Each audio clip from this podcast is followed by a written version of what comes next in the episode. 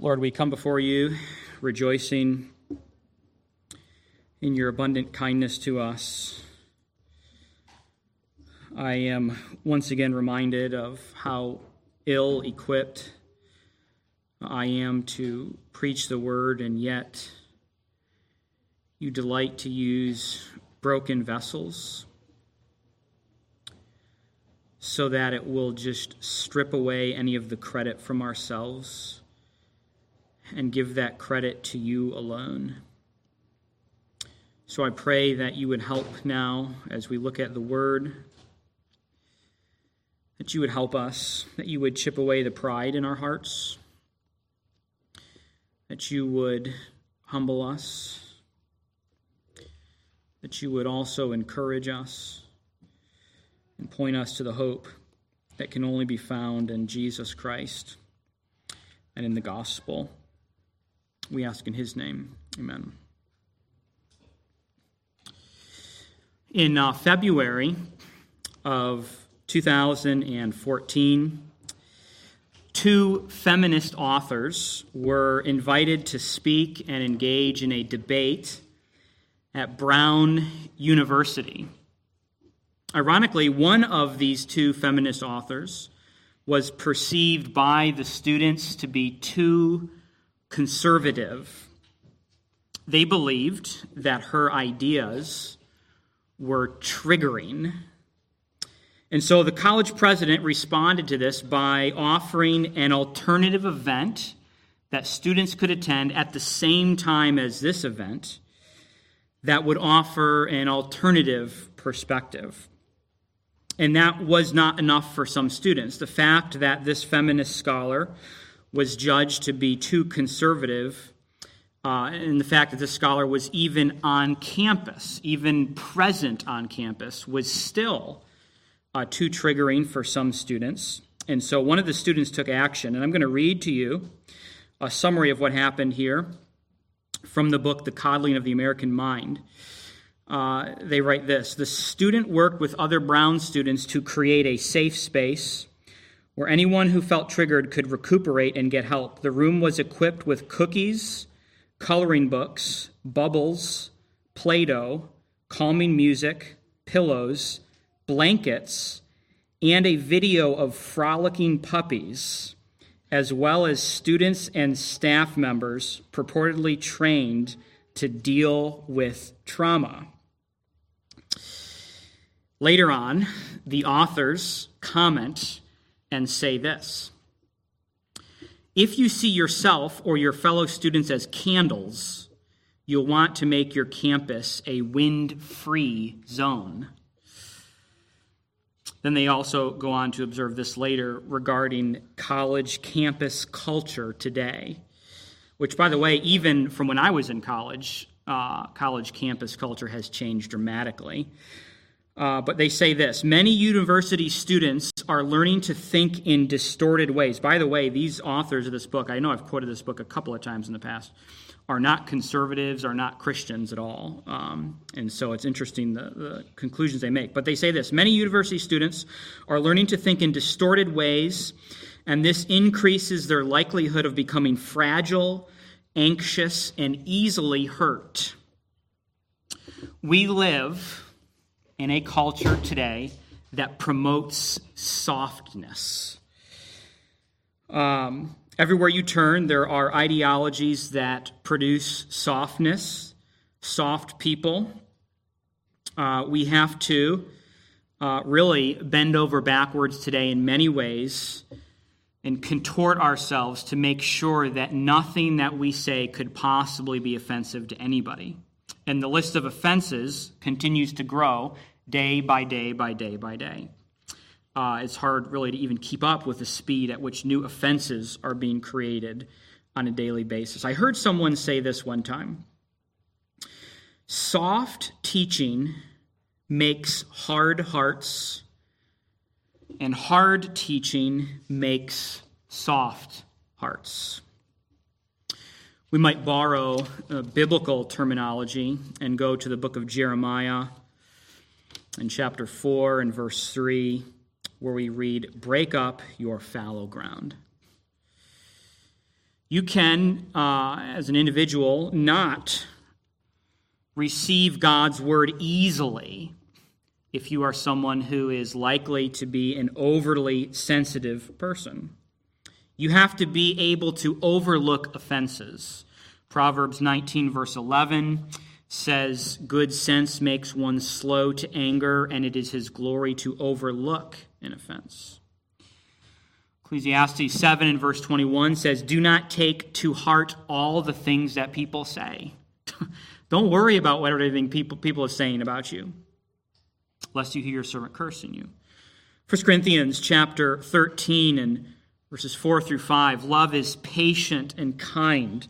Love does not envy or boast. It is not arrogant or rude. It does not insist on its own way. It is not irritable or resentful. This word irritable means to be easily provoked. 1 Corinthians 13 says, Love means that you are not easily uh, provoked by others. Luke uh, 7 in verse 23, Jesus says, Blessed is the one who is not offended by me. Sometimes, as Christians, by being overly sensitive, that can be the barrier that prevents us from getting the medication that we so desperately need from God's Word. If we come to God's Word and we are simply offended by what it says, then we are preventing ourselves from being able to hear the truth and the medicine that we so desperately need. Now, by the way, uh, and I think this will come clear as we go through the passage today, um, if we were to go on the other side of this, we are not trying to make a case for being offensive. Okay, this is not at all what Scripture is teaching us. We are not to say, what, how can I say this that is going to be the most offensive to these people so that I can most likely get them to walk away? That is not at all. We understand the biblical model of gentleness and meekness and all of those kinds of things. But we are saying that increasingly, just simply reading passages of Scripture are increasingly offensive in our current culture today. And by being offended, we can be those who withhold uh, from ourselves the truth that we need. This is the state of our culture. Every culture um, kind of has its own sins that it struggles through, its own weaknesses, its own strengths, and those kinds of things. Um, our culture is that we are a soft culture. Um, we are a culture that's overly sensitive, easily offended. And the way that Paul is going to deal with the Corinthians in the text today, and the way that Paul dealt with the Corinthians in last week's text, could really hardly be tolerated in our current passage or current uh, culture today. But Paul's firm tone and his strict words are not to be interpreted as coming from hostile motives. His actions instead come from his desire to love and cherish these people that are so precious to him. And so let's see how this uh, unfolds uh, in front of us today. 1 Corinthians chapter 4. We're going to be looking at verses 14 through 21. We are finishing up chapter 4 today, so we're making some good progress through 1 Corinthians uh, and finishing up chapter 4. Beginning of verse uh, 14, we read this I do not write these things to make you ashamed, but to admonish you as my beloved children. For though you have countless guides in Christ, you do not have many fathers. For I became your father in Christ Jesus through the gospel. I urge you then, be imitators of me. That is why I sent you, Timothy, my beloved and faithful child in the Lord, to remind you of my ways in Christ, as I teach them everywhere in the church. Some are arrogant, as though I were not coming to you, but I will come to you soon, if the Lord wills. And I will find out not the talk of these arrogant people, but their power. For the kingdom of God does not consist in talk, but in power. What do you wish? Shall I come to you with a rod or with love in a spirit uh, of gentleness? There are two sections that we're going to see in this text today Paul's uh, paternal appeal in verses 14 through 17, and then his pastoral accountability in verses 18 through 21. Now, in order to understand the context of where we are, we are kind of jumping in today in verses 14 through 21. You really need to understand all of the, the water that's gone under the bridge uh, up until this point. Uh, you need to understand the context specifically of last week's passage. You might remember that we said last week was the pinnacle of Pauline sarcasm. Uh, Paul was practically mocking these Corinthian Christians, and he told them to get a little bit of a recap from that. He said, Already you have all you want. This is sarcasm. Already you've become rich. Without us, you have become kings. And would that you did reign, so that we might share the rule with you. Paul is saying, I, man, you guys are rich. You're pro- you have made it. You have arrived. You are the ones. And then he kind of says, and I wish you were the ones, because then I could kind of benefit from this too and get in on some of the action. Paul, in uh, that passage last week, disciplined these Corinthian Christians with a two by four. And now he kind of smooths it over just a little bit in our first verse of the passage today, in verse 14, because he says this I don't write these things, these sarcastic things, to make you ashamed, but to admonish you as my beloved children. I'm trying to tell you hard truths, because as we said uh, earlier, uh, hard teaching makes soft hearts. He wants his people to understand the truth, to know Scripture, to know the Word. We might take away uh, a principle if we would just pause here for a moment and perhaps a principle or an application here and, and simply say that godly Christians admonish one another. Uh, the word here in uh, 1 Corinthians 4 and verse 14 that is translated in our English text as admonish is the Greek word uh, nutheteo. Some of you may uh, know that sounds a little bit familiar because uh, we get uh, the, the word nouthetic from this, uh, which is actually just a transliteration into the English. Nouthetic counseling. Um, according to one lexicon, the word ad, uh, admonish here means to counsel about avoidance or cessation of an improper course of a, a conduct, to admonish, to warn, or to instruct. And you'll observe that Paul here is admonishing these Corinthian Christians specifically as my beloved children. This is done paternally. He's doing this as a father would speak to his children fathers, uh, we know, need to be firm with our children. If you are doing what you are supposed to be doing as a father, there are going to be times when you are going to offend the sensibilities of your children. And you might say something strong, you might say something firm, you might admonish them, stop doing this behavior. We don't do this kinds of behavior, we do this instead. And you may even follow that up with, I'm not telling you this because I don't love you. I'm telling you this because I love you. Because what you're not seeing is if you stay on this road, you're going to get hurt really, really bad.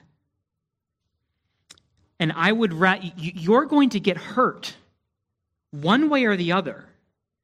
You're either going to get hurt now by my words, or you're going to get hurt 10 miles down the road but when you get hurt down there, it's going to be with interest. It's going to be a lot harder than the hurt that's going to happen right now. And I love you and I care for you and I want the best for you. This is what Paul is saying. He's saying, I know these are strong words. I know this is harsh. I know that this is going to offend you, but I love you. I care about you. I care for you. This reminds us of 3 John chapter or verse 4 where John says, "I have no greater joy than to hear that my children are walking in the truth." I mean, what what parent doesn't want this for their own children? No greater joy than my children are walking in truth. And Paul wants the same thing uh, for his own spiritual children in uh, in Corinth. He wants his spiritual children to walk in truth. This is the same disposition that Paul has for the Thessalonians in 1 Thessalonians 2, verses 11 through 12. For you know how, like a father with his children, we exhorted each one of you and encouraged you and charged you to walk in a manner worthy of God, who calls you into his own kingdom and glory. None of this, and I gave this caveat at the beginning, none of this is to say that we are to pursue harshness for the sake of harshness Rather, it's teaching us that we must not flee a firm hand when necessary. It is needed. And in fact, we are to view a firm hand as a fatherly act of love, as Paul is doing right here. It also teaches us to receive, to be recipients of a firm hand of admonition or admonishment from someone else with joy. So, as Christians, we should be accustomed to both to giving admonition and receiving admonition. And unfortunately, today's climate prefers to give admonition and not to receive it. Let me just encourage you that you should be inviting the admonition of your brothers and sisters here into your own lives it should be welcomed into your life, and you should request it into your life. Do you have anything, any sin in me that you see? Do you have any way that you can encourage me to put off sin and pursue Christ more? And instead, we often put up barriers instead of receiving those things. We receive them with oftentimes great frustration. This ought not be the case. And in Paul's specific situation, he already has a fatherly bond with these people. He appeals with them graciously. In the next verse, he says, Though you have countless guides in Christ, you don't have many fathers. I became your father in Christ through the gospel. So Paul is saying, there are many guides that you have in Christ. There are many pastors and elders and spiritual leaders that you could go to he said, But how many people can you say have actually led you to Christ? I'm your spiritual father. Receive my admonition. He feels a kinship towards them. And so, based on this kinship and this relationship, he urges them to take action. And this action specifically looks like this in verse 16 I urge you to be imitators of me. Imitate me. Be like me. Seems a little odd. Why does this seem odd to us? If you read this too quickly, you might get the wrong or the odd impression. Uh, because Paul, he has already, at the beginning of chapter 1, condemned these Corinthian Christians for what? What did he tell them to stop doing? This sectarianism, right? I'm of Paul, I am of Apollos, I am of Cephas. And now he's saying, imitate me, I'm the one.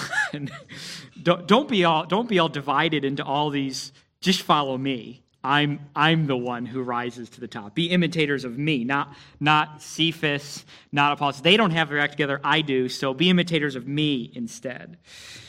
Um, this is kind of maybe if, if you kind of read through this at a fast clip, you're like, what are you, what do you, how, how are you saying this? Um, you might think that he's saying, stop with all the sectarianism. I'm the real one you want to follow. But this is hardly the case because context, context, context. Paul broadens this out later in 1 Corinthians 11 in verse 1. He says the same thing be imitators of me, but he gives a qualification of this, right? As I am of Christ. So this is not an unqualified exhortation. This is an exhortation that has a qualification to it.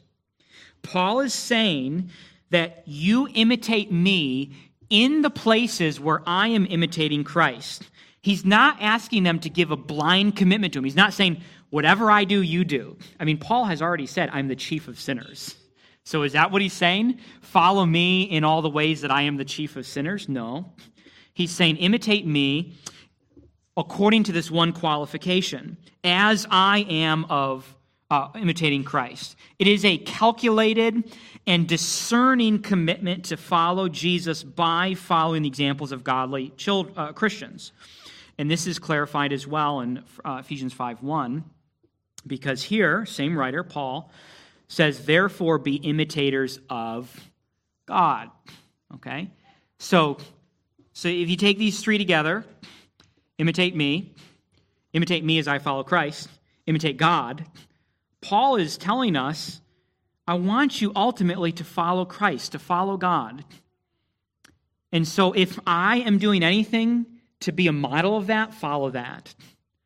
And the implication is, in the ways that I'm not following Christ, don't follow those particular things. Paul does not do, Paul does not say the adage that many parents have said, and hopefully none of you parents have said this, but the old adage that goes, uh, do as I say, but not as I do, right? Uh, that is not what Paul says at all. Paul is saying, I'm going to tell you what to do, and I'm also going to show you what to do. I'm going to model this.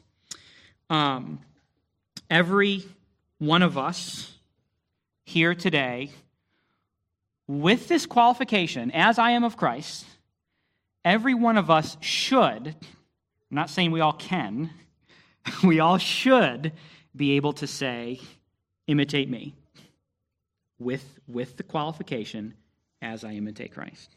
Okay? The Puritan Thomas Brooks says example is the most powerful rhetoric. Uh, there is something to someone's example, perhaps, say, endurance through a hard situation that really can give us the encouragement to press on. Uh, in his 70 resolutions, Jonathan Edwards says this Resolved, whether I hear anything spoken in commendation of any person, if I think it would be praiseworthy in me, that I will endeavor to imitate it. Whenever I see someone else doing something praiseworthy, imitate that. Godly imitation is a good thing, again, provided that it stays on the rails. And that's all that we're saying here is that godly imitation of our brothers and sisters in Christ must stay on the rails. This does not mean, by the way, and I'll give one more qualification on this, that we measure ourselves by others. We are to measure ourselves by God. So I want to show you in Second Corinthians here clarification. Again, you're under, we're understanding this command to imitate me in its context. It's to be done as he imitates Christ. Here's another qualification. Not that we dare to classify or compare ourselves with some of those who are commending themselves. For when they measure themselves by one another and compare themselves with another, they are without understanding. So we're not saying okay, I'm better than this person, I'm worse than this person. We're, we're ultimately comparing ourselves to the Lord, and yet God has given to us some godly examples to follow in this present age.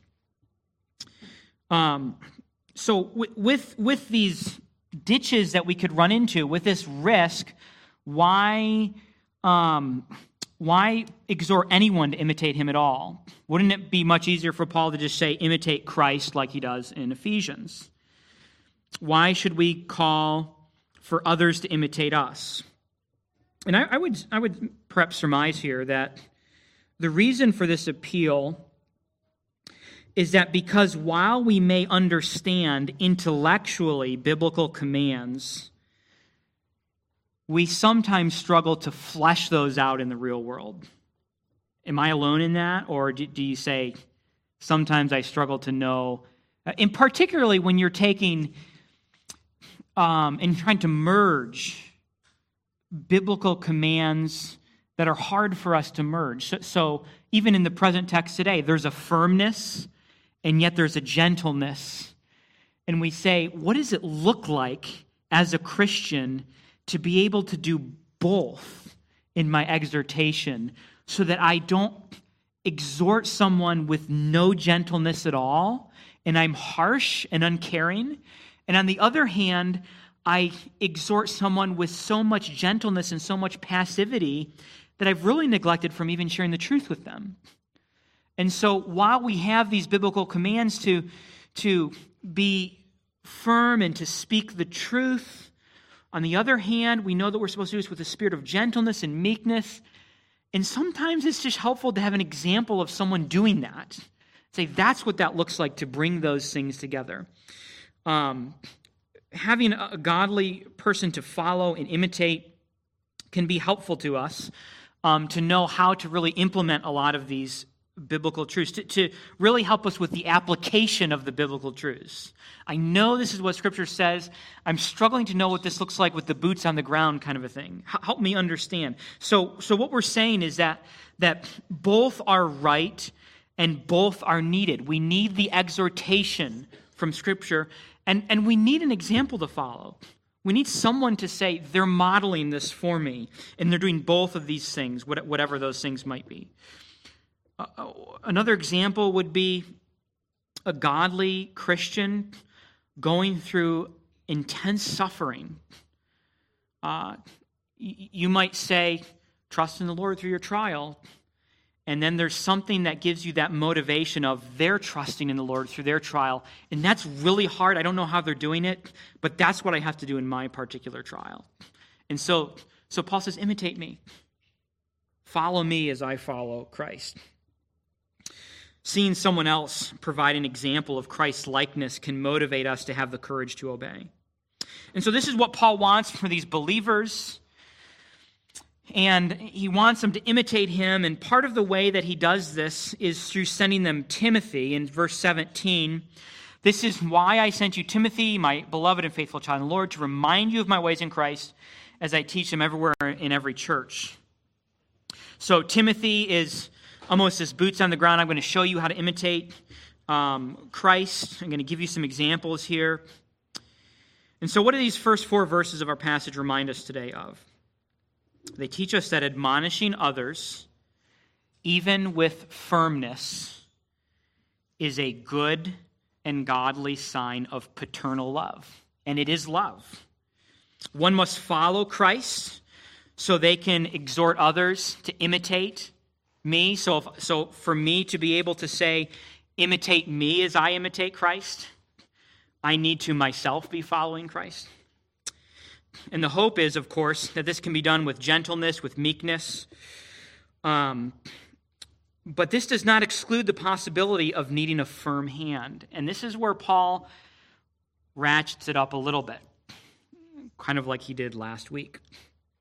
This is Paul's pastoral accountability. In verse 18, he says this Some are arrogant, as though I were not coming to you. But I will come to you soon if the Lord wills, and I will find out the talk of these arrogant people. Or I will find out not the talk of these arrogant people, but their power. For the kingdom of God does not consist in talk, but in power. What do you wish? Shall I come to you with a rod or with a spirit of gentleness? Paul here really shows that he is not messing around. He says, I'm going to give you this, I'm going to show you my love, but I'm serious, guys. That's what Paul is saying. I'm serious about this. His directness is what we were talking about from the start regarding the softness of our age. He accuses them of being arrogant and, and what the context was as far as why he does this, we don't exactly know. Perhaps they were accusing Paul of being too much of a coward. Oh, Paul's not going to come face us. He's, he, he wouldn't dare come here. But Paul says he will come to them soon. Again, he puts out that caveat here. What's the caveat? I will come to you soon, what? God willing, right? If the Lord permits. Um, he is not so arrogant himself to assume that he could act against the Lord's will. And this is, of course, the disposition in James, where James says, You ought to say, if the Lord wills, we will do this or that. We're not to be presumptuous on God's will. Paul does this here. He yields to God's sovereignty. He tells the arrogant Christians, I will find out not their talk, but their power.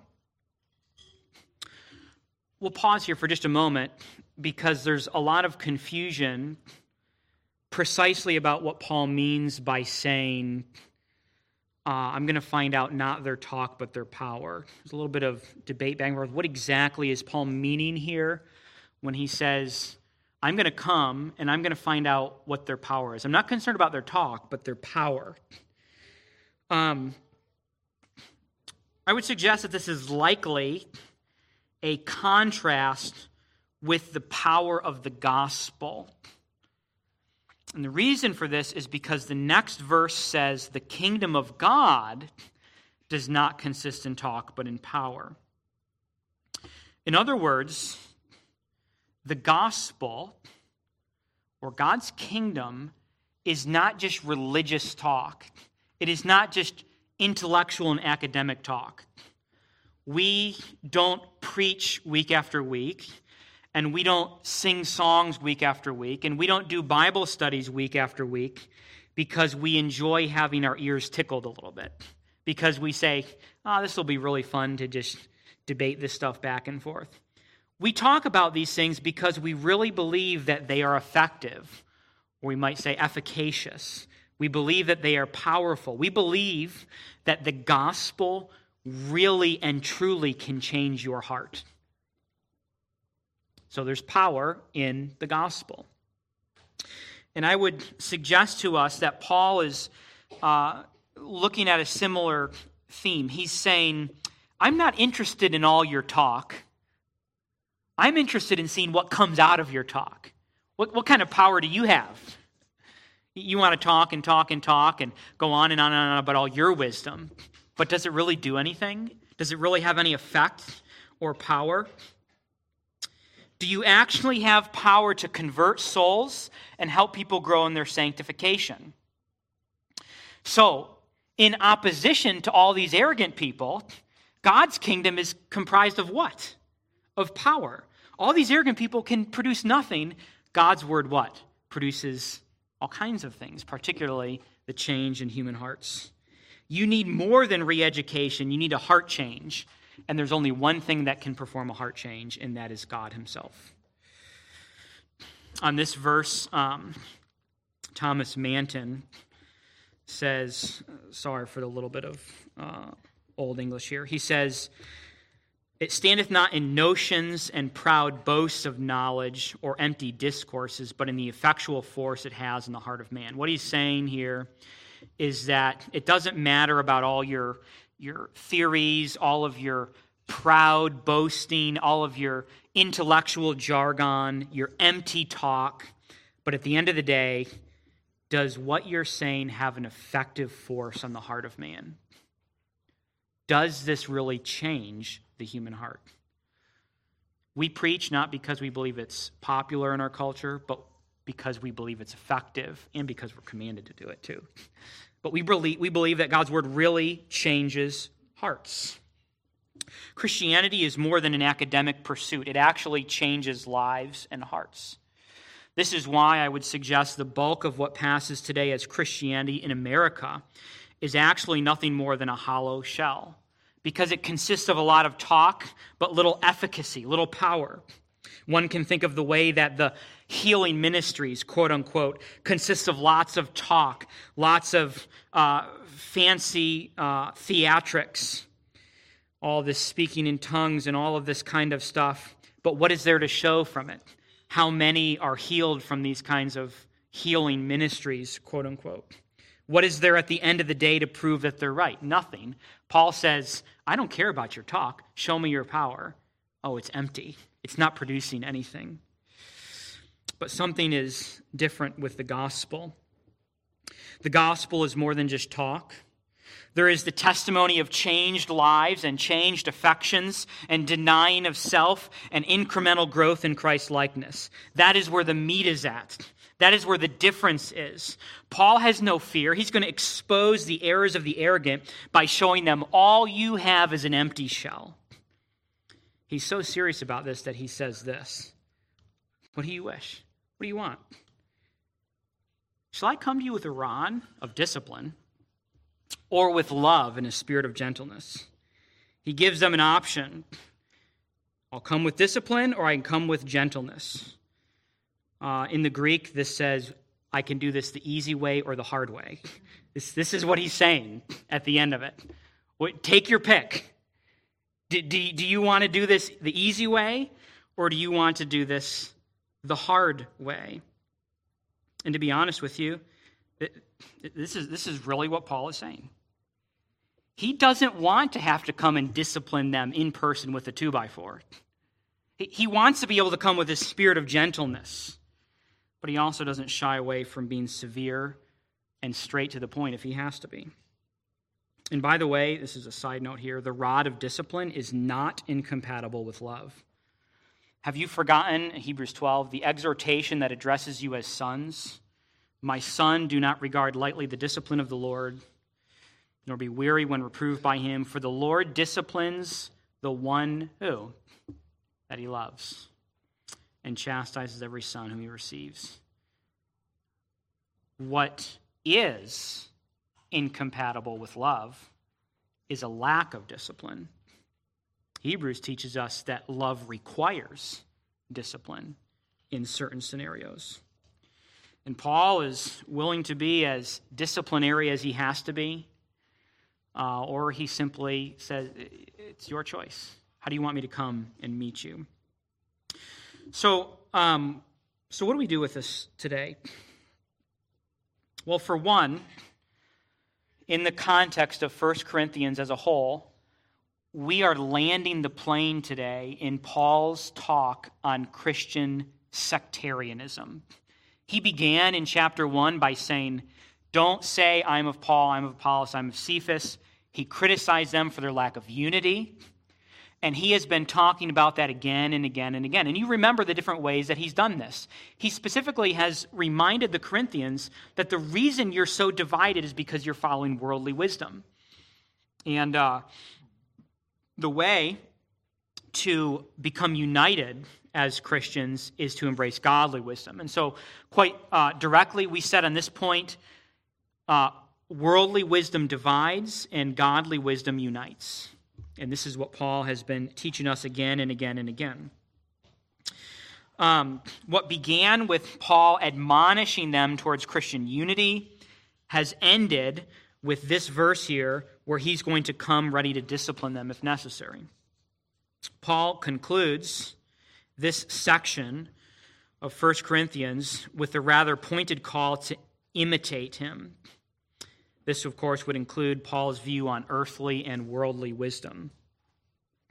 Paul began in 1 Corinthians chapter 1 by saying, God is going to destroy worldly wisdom. He told them, what the world thinks is wise is actually foolish in God's economy, and what appears to be foolish to the world is actually wise in God's economy. It's flipped. And they embraced what the world said was wise. The very thing that God was intent on destroying. God said, I'm going to destroy all of this wisdom, and you're over here playing with all of this wisdom. Because of that, they started fighting and not getting along with one another. You will never experience gospel unity if you are embracing the wisdom of the world.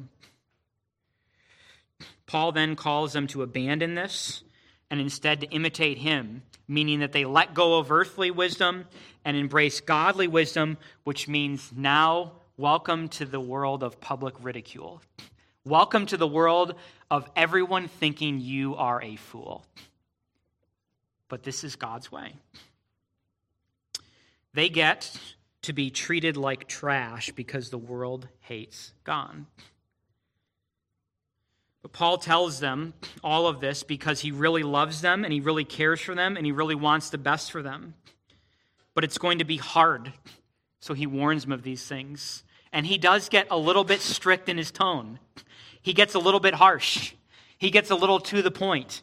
He gets so to the point that he gets a little bit sarcastic. And then he says, I'm only doing this because I really love you. Add to this difficult reality that today we are living in a generation of soft people and soft words. If anything, these words in 1 Corinthians are all the more difficult to communicate to people today. People want soft answers, not sharp or stinging answers. And again, this is, we're, we're not saying let's think of the most offensive way we can say this. This is not what we're trying to do.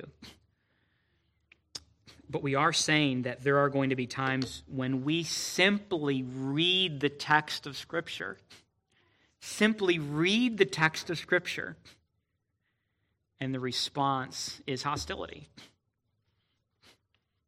Don't avoid the hostility by neglecting the word.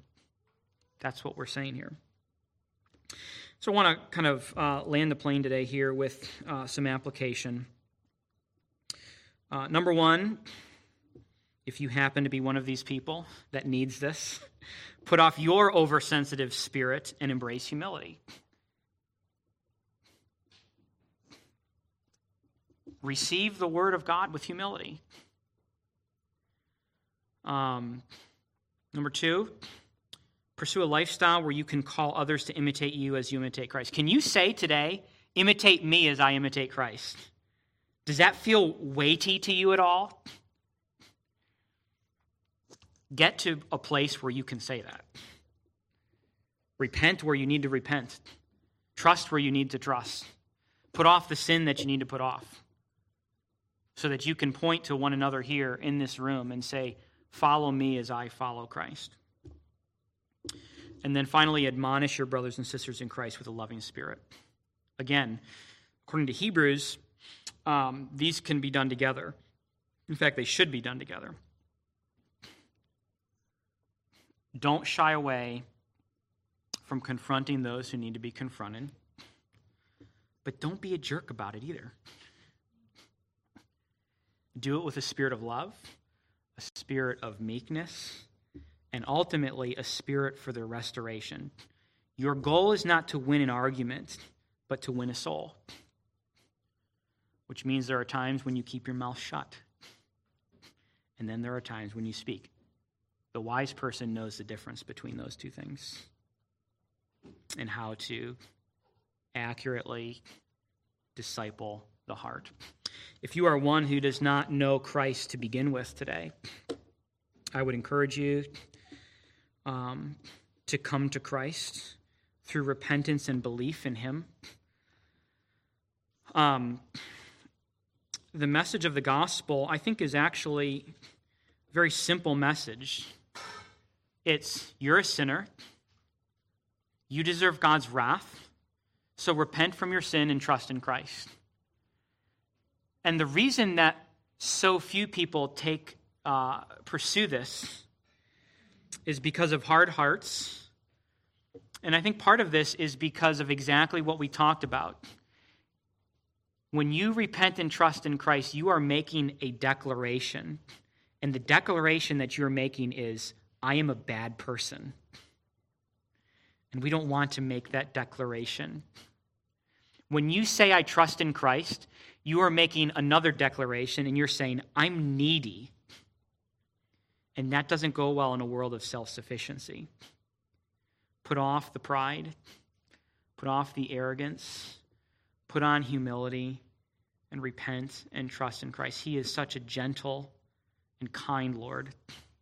He's a loving master, and He loves us and wants the best. So let's pray. Thank you, God, for today.